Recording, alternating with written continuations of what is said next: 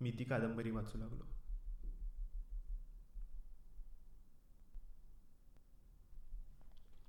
प्रकरण एक.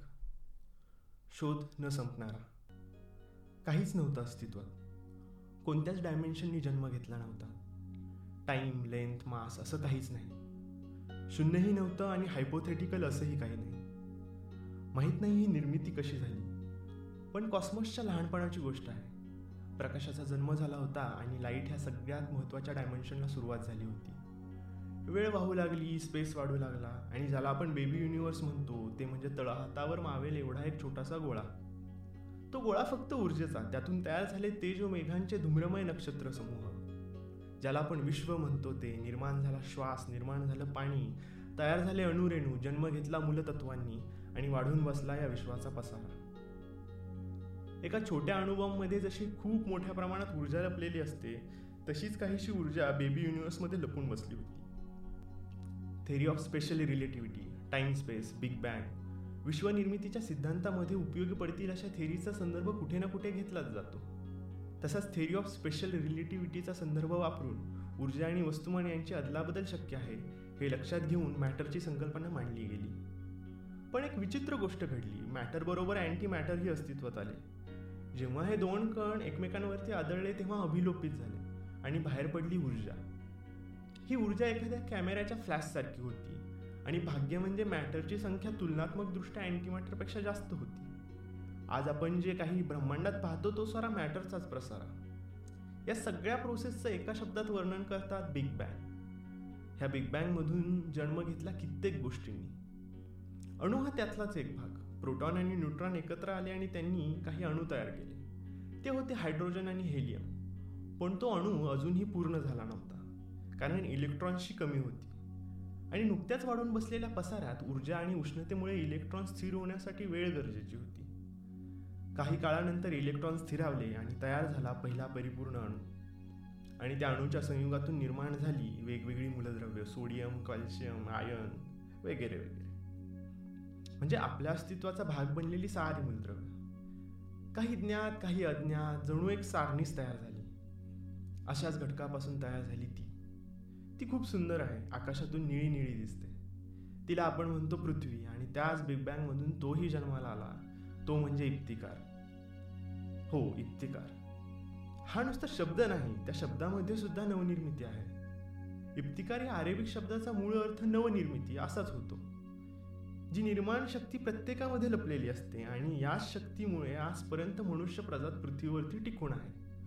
म्हणूनच सिंगल प्लॅनेटरी सिस्टीममध्ये आढळलेल्या या ग्रहाला मी नाव दिलं इफ्तिकार त्याची उत्पत्ती रचना त्याच्या कक्षा मूळतः त्याचं स्थान सापडणं हीच माझ्यासाठी सगळ्यात मोठी गोष्ट होती. त्याच्या उत्पत्तीला नेबुला कारणीभूत असेल. त्याच्यावरही पाणी असेल का? मानव प्रजात टिकू शकेल इतपत तापमान असेल का? किती प्रकाश वर्ष दूर असेल हा ग्रह? की हा एक्झोप्लॅनेटरी सिस्टीममधला ग्रह असेल. असे असंख्य प्रश्न त्या ग्रहामागे लपले होते. माणूस आणि ग्रह यांच्या पाठीमागे असंख्य रहस्य लपलेली असतात. कुतूहल जगण्याला पूरक ठरतं तर ग्रह कुतूहल वाढवण्यासाठी पूरक ठरतात. ग्रहाची सुद्धा वेगळी अशी चेतना संस्था असेल. एक अदृश्य असं जाळं पसरलं असेल. पण जर आपण एक दोन तीन डायमेन्शन पर्यंत गेलो आता असंख्य डायमेन्शन मधून पाहिल्यावरती मी मी असेन का? इप्तिकार हा इप्तिकारच असेल का? टाइम स्पेस यांची अवस्था कोणती असेल अद्भुत रहस्यमय वाटत राहतात सगळ्या गोष्टी. नंतर अध्यात्म आणि विज्ञान एकच वाटू लागतं. माझं शरीर आणि ब्रह्मांड यांच्या अवस्थेच्या मुळाशी एकसारखी ऊर्जा कार्यरत आहे असं काहीसं वाटू लागतं. मी माझं अस्तित्व माझी न्यूरॉन सिस्टीम ग्रह ग्रॅव्हिटी त्यांची सोलार सिस्टीम कसा जन्म घेतात हे ग्रह? कसे जन्म घेतो आपण? कुठून आलो आहोत आपण? डार्विन म्हणतो तसे की आपणच परग्रहवासी आहोत. एवढा विचार करायला कसे शिकलो आपण? ठीक आहे मान्य. हे ब्रह्मांड हजारो गॅलेक्सींनी भरलं आहे. त्यातल्या मिल्की वे या गॅलेक्सीमधल्या एका प्लॅनेटवरती आपण राहतो.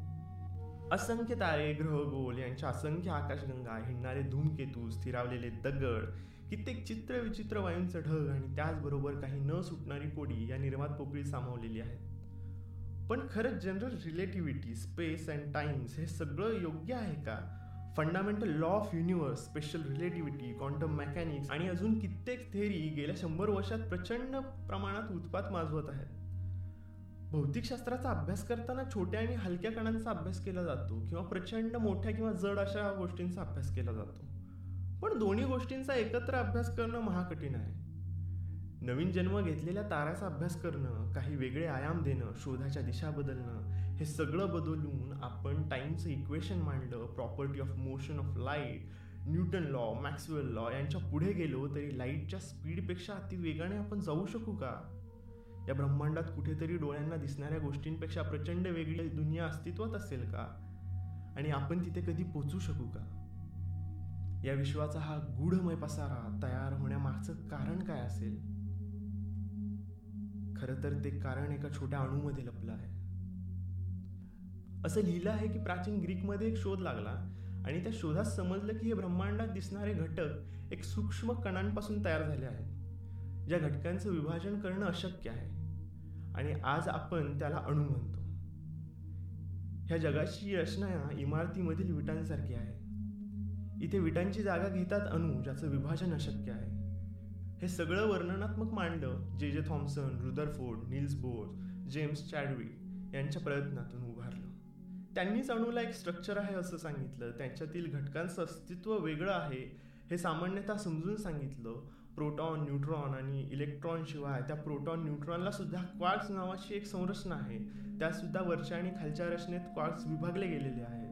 काही रहस्यमय गोष्टी अद्भुत संकल्पना अजूनही सुटल्या नाहीत. खूप साऱ्या गोष्टी भौतिकशास्त्राच्या तळघरात लपून बसल्या आहेत. न्यूट्रिनो हे त्याचंच उदाहरण ज्याला आपण घोस्ट पार्टिकल म्हणतो.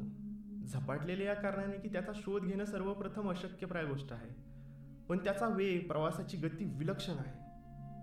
प्रवास अनंत अमर्याद असतो. तो प्रवास पूर्ण करण्यासाठी लागते ऊर्जा. ही ऊर्जा कशी तयार होते? ऊर्जा अक्षयतेचा नियम चिरकाळ ऊर्जेचं अस्तित्व टिकून आहे पण खरं तर काही घटकविरोधी इलेक्ट्रॉनची इलेक्ट्रॉन्सची रचना ज्याला आपण पॉझिस्ट्रॉन असे संबोधतो ते इलेक्ट्रॉनच्या संबंधात आल्यावरती एकमेकांना नष्ट करतात आणि जन्म घेते शुद्ध ऊर्जा जी रूपांतरित स्वरूपात आहे. ऊर्जेची कोडी सोडवताना स्थिती गती आणि काय काय गोष्टी अभ्यासाव्या लागतात. पण इथे तर मानवाला मानवी अस्तित्व टिकवून ठेवण्याची कोडी पडली आहे. इथे सक्षमच जगू शकतो बरं का? जो सक्षम नाही त्याचं प्याद या पटावरून अलगद नाहीचं होतं. मी या पटावरचं एक प्याद आहे ज्याला माहीत नाही त्याचा जन्म कशासाठी झाला. ज्याला माहीत नाही इथं आपण कशाला आलो आहोत? पण आल्यावरती समजलं की जगणं ही सुंदर असतं. माझ्या जगण्याला अर्थ दिले राधा आणि चिन्मयीने.